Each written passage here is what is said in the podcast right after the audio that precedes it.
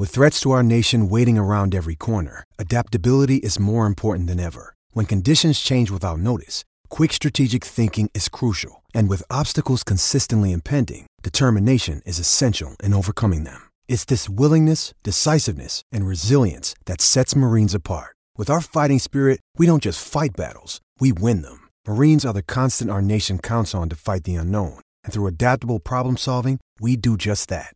Learn more at marines.com.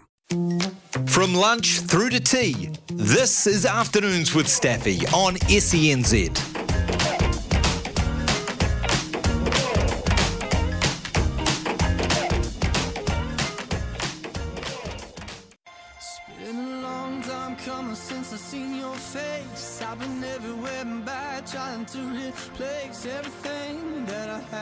My feet went numb. Praying like a fool, it's been on the run. Heart still beating, but it's not working. It's like a million dollar phone that you just can't ring. I reached out trying to love, but I feel nothing. Yeah, my heart is numb. But with you, Sammy, Sammy, feel again. Addin Fonua Blake. A lot of text messages saying, "Is it true?" Hold on, hold on. Hmm. So it's just come across the airwaves. Although we won't see you again, Eden. Uh, well, I don't imagine we will. Only on the opposition. Gee, this one hurt Steph big time because, um, like, guys ask for releases all the time. The Reece Walsh one hurt a little bit as well. This one particularly so because Eden, I think, has got three years left on his contract.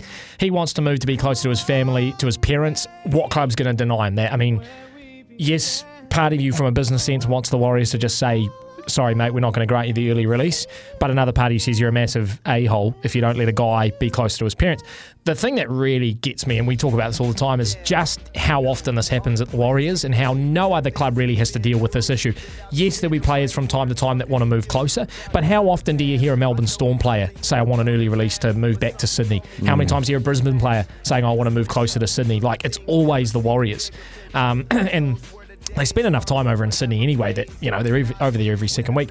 Hurts big time because you know this year coming up, I said was our last window for a while before we are going to have to rebuild a little bit. And um, Shaun will go, Tohu will go at the end of next year. They'll retire. So this was really a one-year window to try and get things right. Best prop in the NRL alongside Payne Haas.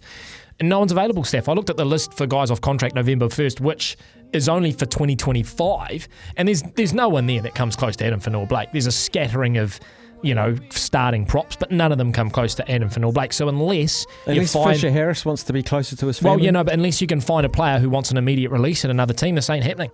So, um, yeah, it's it's grim, and, and like I said, I can't see the Warriors not granting it because you know Cameron George has already said we're the kind of club that we're not going to deny these guys. You know, we want people who want to play for us, but we're not going to be these guys that force them to stay. So. I think it is at this stage RIP to Addin Fonua Blake in a Warriors jersey. I've got a solution. I've got two solutions. Pieter Steph du Toit and Eben Etzebeth. Yeah, why not? Why not just take I a mean, couple? Addin's a million plus. Yep. Well, yeah, he, yeah, hundred. Well, he'd be on a million. Yeah, He'd be on sure. a million. So if they give him the release, they got a million dollars to play with. You'd get Pieter Steph or Eben. I'm not saying like we've got a million dollars potentially, and I don't think you spread it around the rest of the roster. We need a prop. Yeah, but this is. But I'm what I'm Is saying. there someone in the no. north? Does Richie Agar have a tap into No someone one, in the north? no, no. I mean, this is what I mean. Best prop in the NRL. Uh, one of the big reasons why we won last year was playing 80 minutes most games, if not 70.